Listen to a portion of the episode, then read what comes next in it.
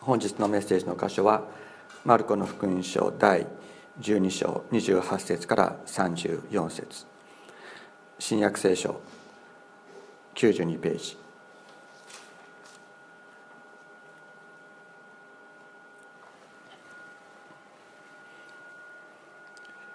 立法学者が一人来てその議論を聞いていたがイエスが見事に答えられたのを知ってイエスに尋ねた。すべての命令の中でどれが一番大切ですか？イエスは答えられた。一番大切なのはこれです。イスラエルを聞け。我らの神である主は唯一の主である。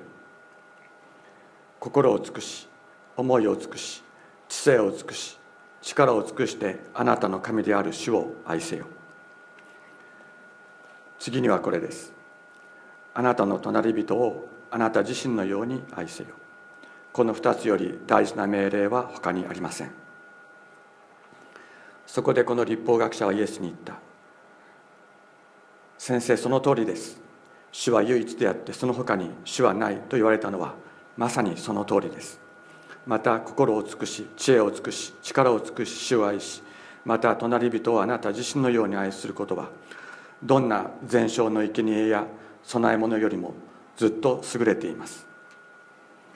イエスは彼が賢い返事をしたのを見て言われた。あなたは神の国から遠くない。それから後は誰もイエスにあえて尋ねるものがなかった。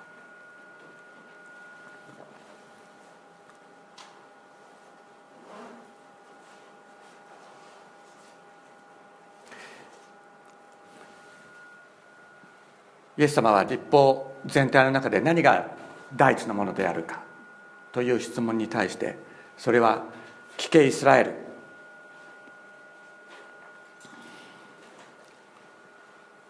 我らの神である主は唯一の主である。心を尽くし思いを尽くし知性を尽くし力を尽くしてあなたの神である主を愛せよ。第2はあなたの隣人をあなた自身のように愛せよ。この2つより大事な命令は他にないとおっしゃいました。これはそれぞれ新明記とレビ記に命じられている神様からの命令で戒めでありますけれどもこの2つをこの一つのこととして教えられたのは主イエスが初めてであったと言われています。ところでここで言われている愛するとは一体どういうことでしょうか？愛するとはどういうことでしょうか？神を愛するとはどういうことでしょう？また隣人を愛するとはどういうことでしょうか？それが分からなくなっている。神を愛するとはどういうことかということが分からなくなっている。また隣人を自分自身のように愛するとは一体どういうことなのか？ということが分からなっているのが人間存在の問題です。それが罪なのです。愛するとは何かということが分からなくなっている。それが罪なのです。押し付けの愛っていうのありますよね。私昨日ですねちょっとあの本当はメッセージの準備をしていなければいけない時間にですねちょっと疲れたなと思ってテレビをパチッとつけたんですね。そしたらあの森山良子さんがですねそのお仲間と一緒にちょっと歌ってました。デビュー曲。森山良子さんのデビュー曲ご存知ですか？この広い野原いっぱいだそうです。ご存知ですよね皆さんね。この広い野原いっぱい咲く花を一つ残らず。あなたにあげる赤いリボンの花束にしてちょっと声がかれてて歌えませんけどあの別にこの広い野原いっぱい咲く花くれなくてもいいから選択しといてっていうのが本当じゃないでしょうか。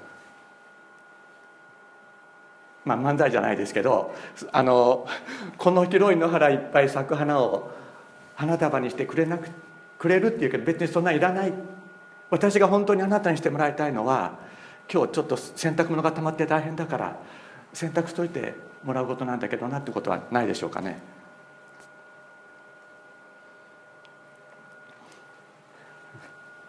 ちょっとあまりにも現実的な話で非常に申し訳ないんですけれども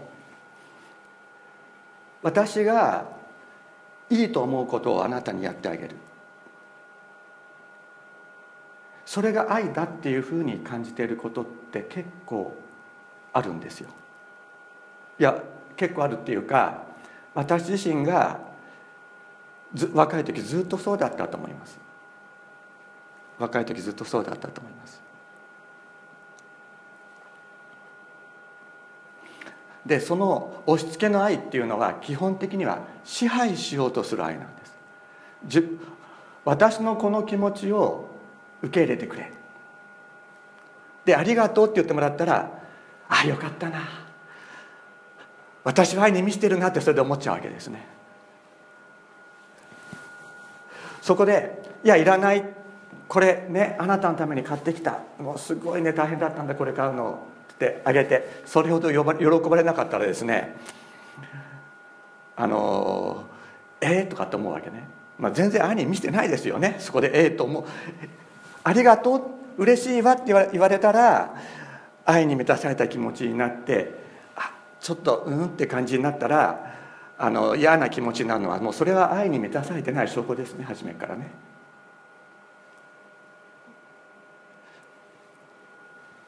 それはなぜかというとそれは押し付けの愛であり支配しよう相手の心を支配しようとする思いがそこにあるからです。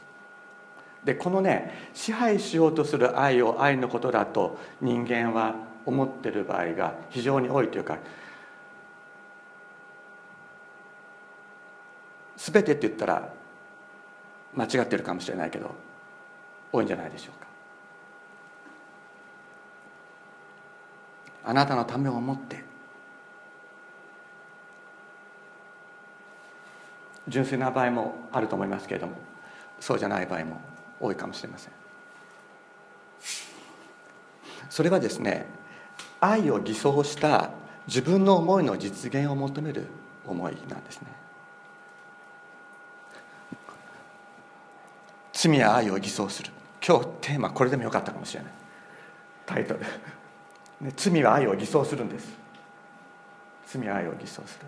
だから聖書が言う愛イエス様がおっしゃってる愛とは何かということを本当に私たちは聖書から学ばなければいけないし神様の愛をいただくことによってのみこれが分かる。だ自分の思いそれは愛じゃないかもしれないっていうことに気づく必要があるかもしれないですね。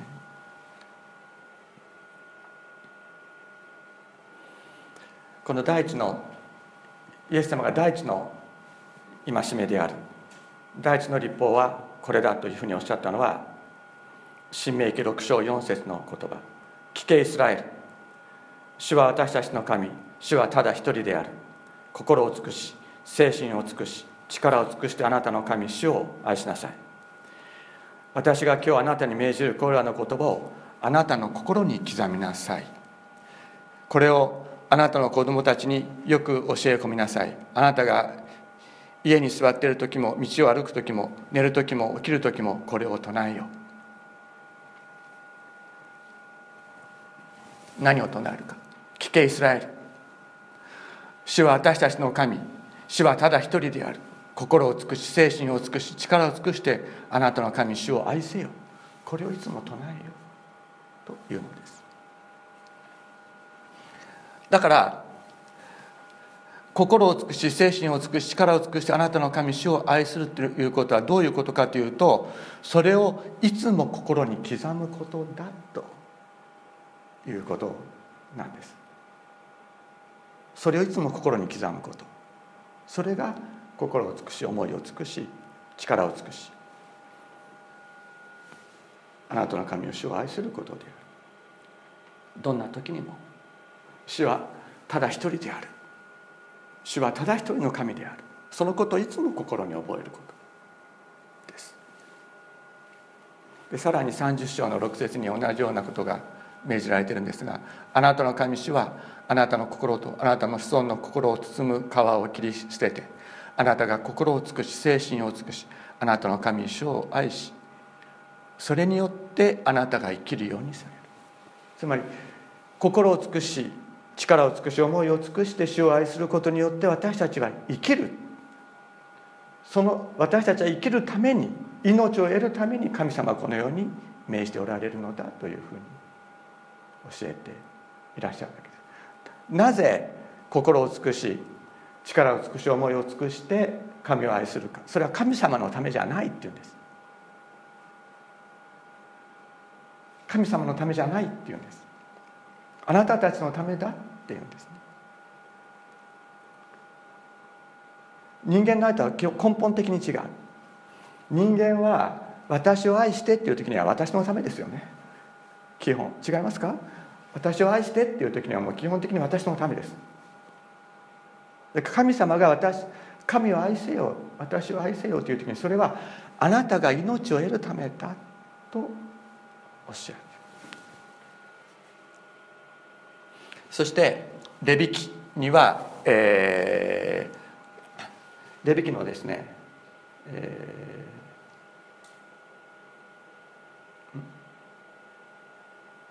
ー、はい。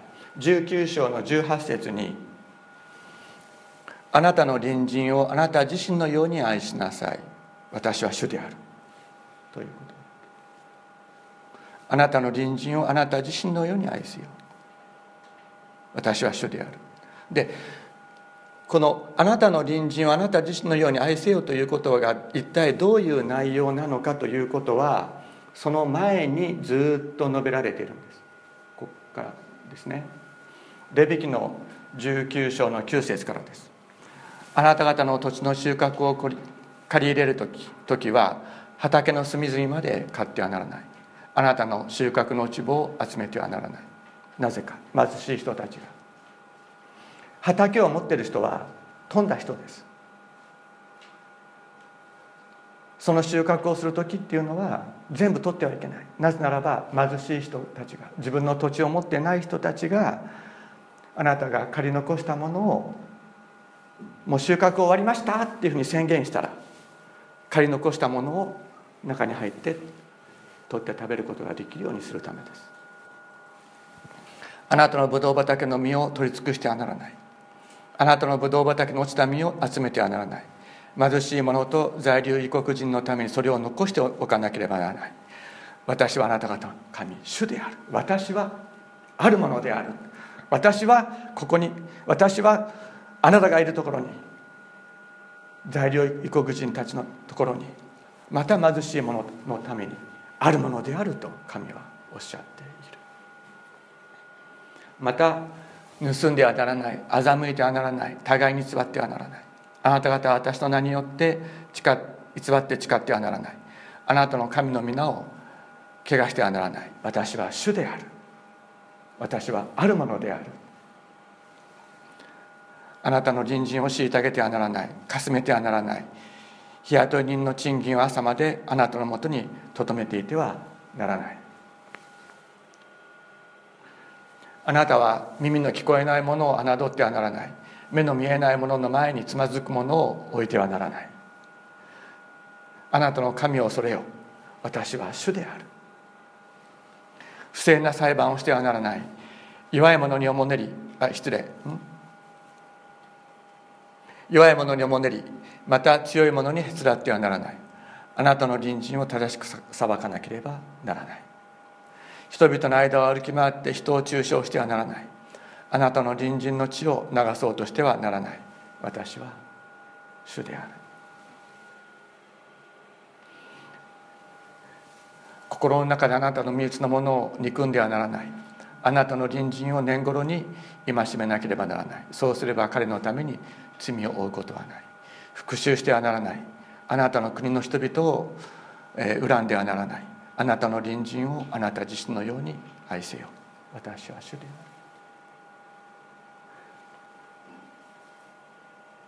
私は主であると立法の中に22回神様は言ってらっしゃる。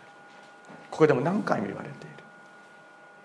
弱い者たち苦しんでいる者たちそれを自分自身のように愛せようと。愛するということは今神様がおっしゃったようになことを具体的な事柄として神様は私たちに命じておられるわけです。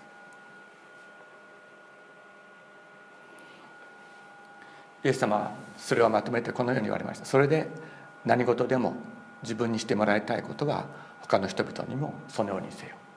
それが立法であり預言者である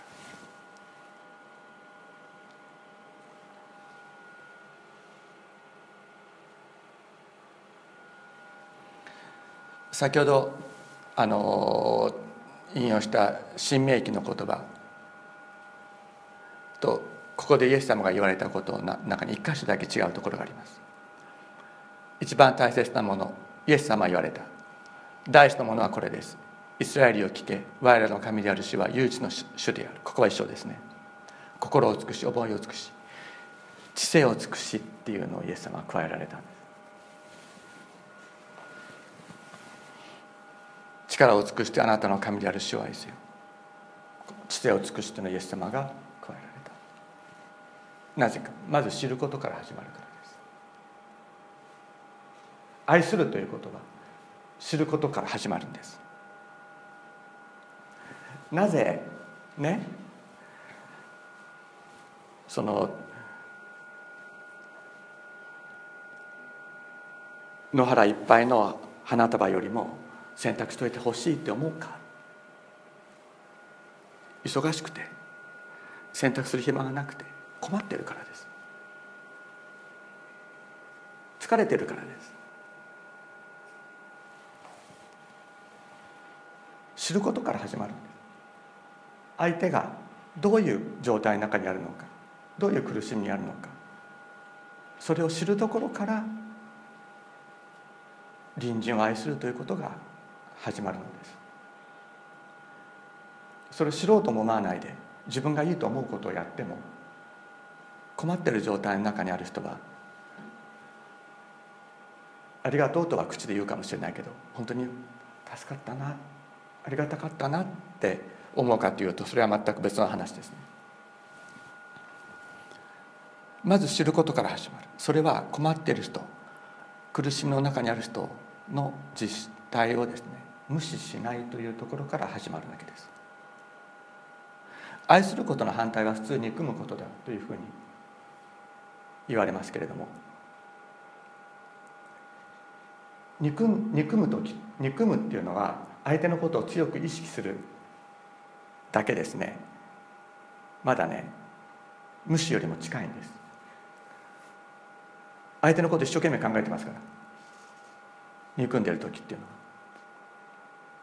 だから愛の反対に最も反対にあるものは無視することなんです。知ることを拒否することです。いないのと同じように扱うことです。それが愛の反対。だから神様言われるんです。私は主である。私はあるものである。私はあると言われる。あなたが無視するしている人と共にあるものであると神様はおっしゃる。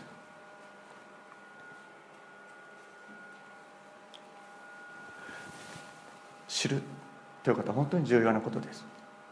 私たちは本当に知れば必ず行動します。なぜ行動しないのか。それは知らないからです。本当に困ってる人のを本当に知れば人間は必ず行動するようになる。でもその時には自分の正しさを捨てるということも必要になってくるんです。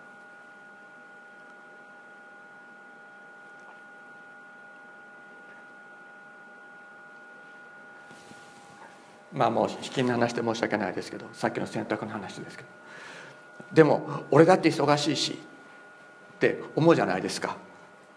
俺だってやんなきゃいけないこといっぱいあるし。その自分の正しさを持っていたらこう2つの間で衝突が起きるわけなんです。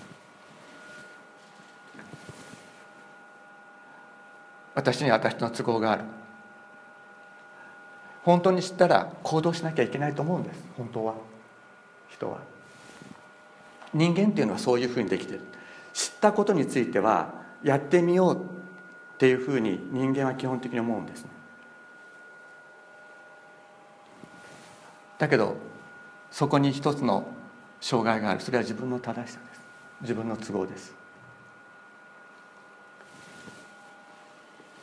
だけどさらに知る。何を知るか。神様がまず私を愛してくださっていること。どうして神様はね心を尽くし思いを尽くし知性を尽くし力を尽くして愛せようとおっしゃっているかという。神様ご自身が私たちを心を尽くし思いを尽くし知性を尽くし力を尽くして愛してくださっているからです。私を。そして私の隣人を隣人をですねこれはあのいりません。隣人を心を尽くし思いを尽くし知性を尽くし力を尽くして愛してくださって。いる神様は私を愛してくださってるだけじゃなくて私の隣人を私と同じように愛してくださっている。だからあなたの隣人をあなた自身のように愛せよとおっしゃるんです。同じように愛しているからです。私を愛してくださっている方私の隣人を同じように愛してくださっている。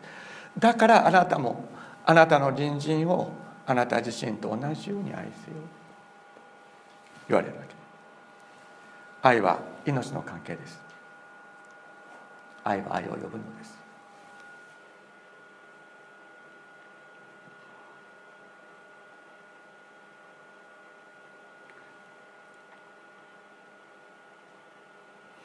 ローマ人の手紙の14章15節にこういう言葉がありますがあなたの食べ物について、まあ、偶像に捧げられた肉を食べていいか食べていけないかというそういう議論のところなんですけれども食べ物について兄弟が心を痛めるならばあなたはもはや愛によって歩んでいるのではありません。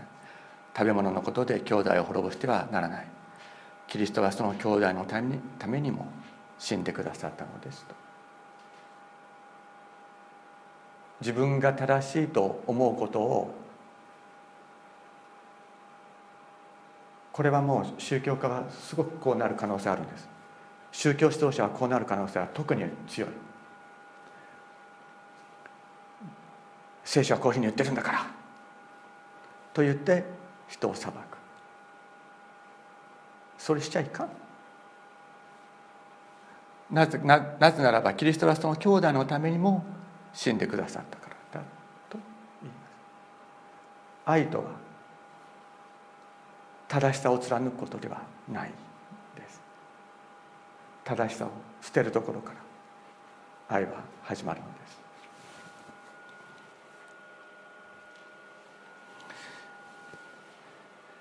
え先ほどですねあの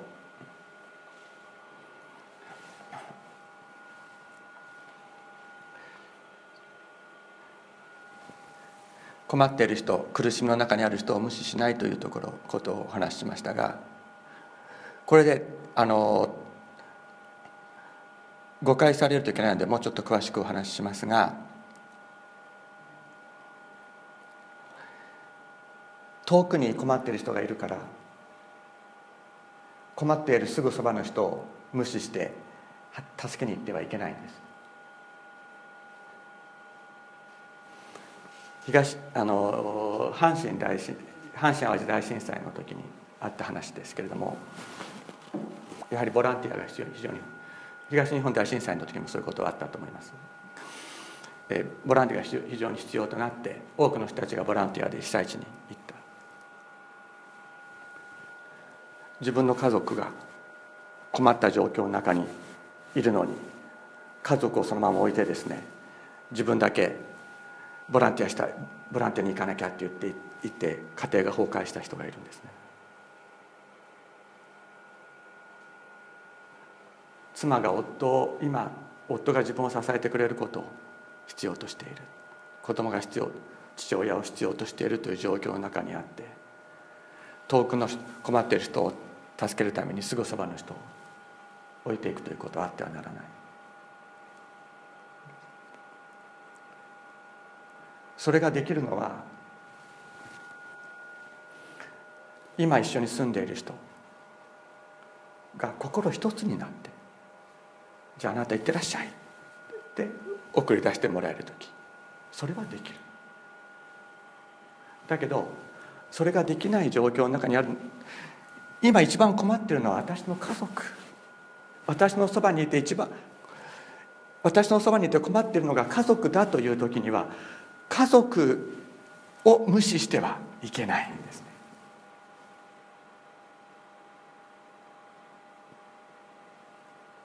それは本当に重要なことです。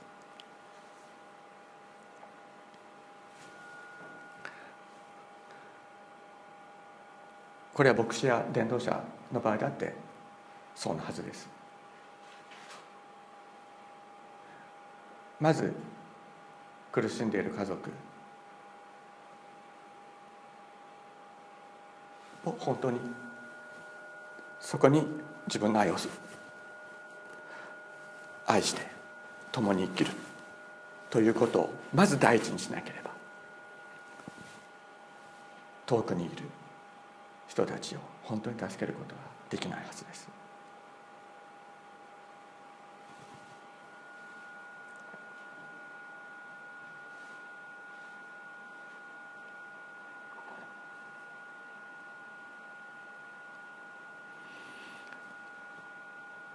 愛するっていうことは苦しみの中にある人を無視しないことです。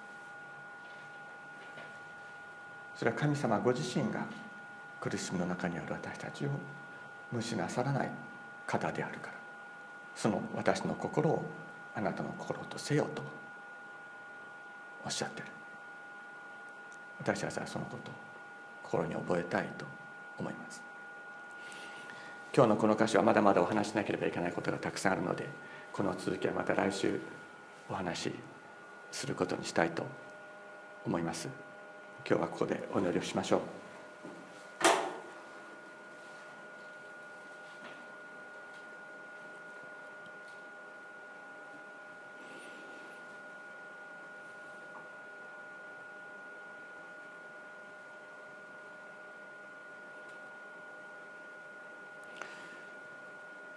天のお父様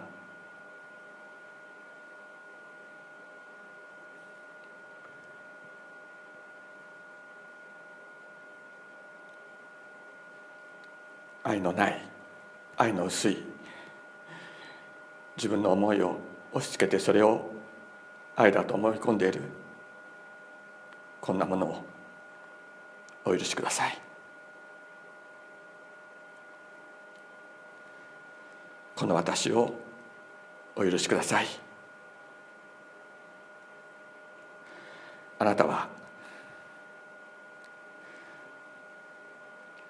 私が倒れていた時に困っていた時に苦しんでいた時に私を無視せず私のところにやってきて背負ってくださいました。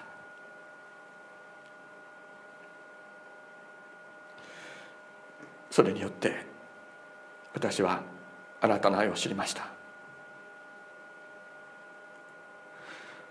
あなたは私たちにまたこの私にあなたの隣人をあなた自身のように愛せよと命じてくださいました。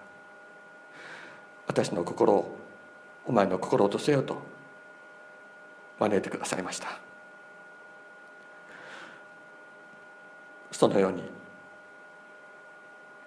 愛していくことができるようあなたの心をさらに私たち一人一人に満たしてください。あなたででなければできないあなたの愛の技を私たちの手を通して私たちの心を通して足を通してまた言葉を通して行ってくださいますようにお願いいたします。尊いイエス様のお名前によってお祈りいたします。アメン。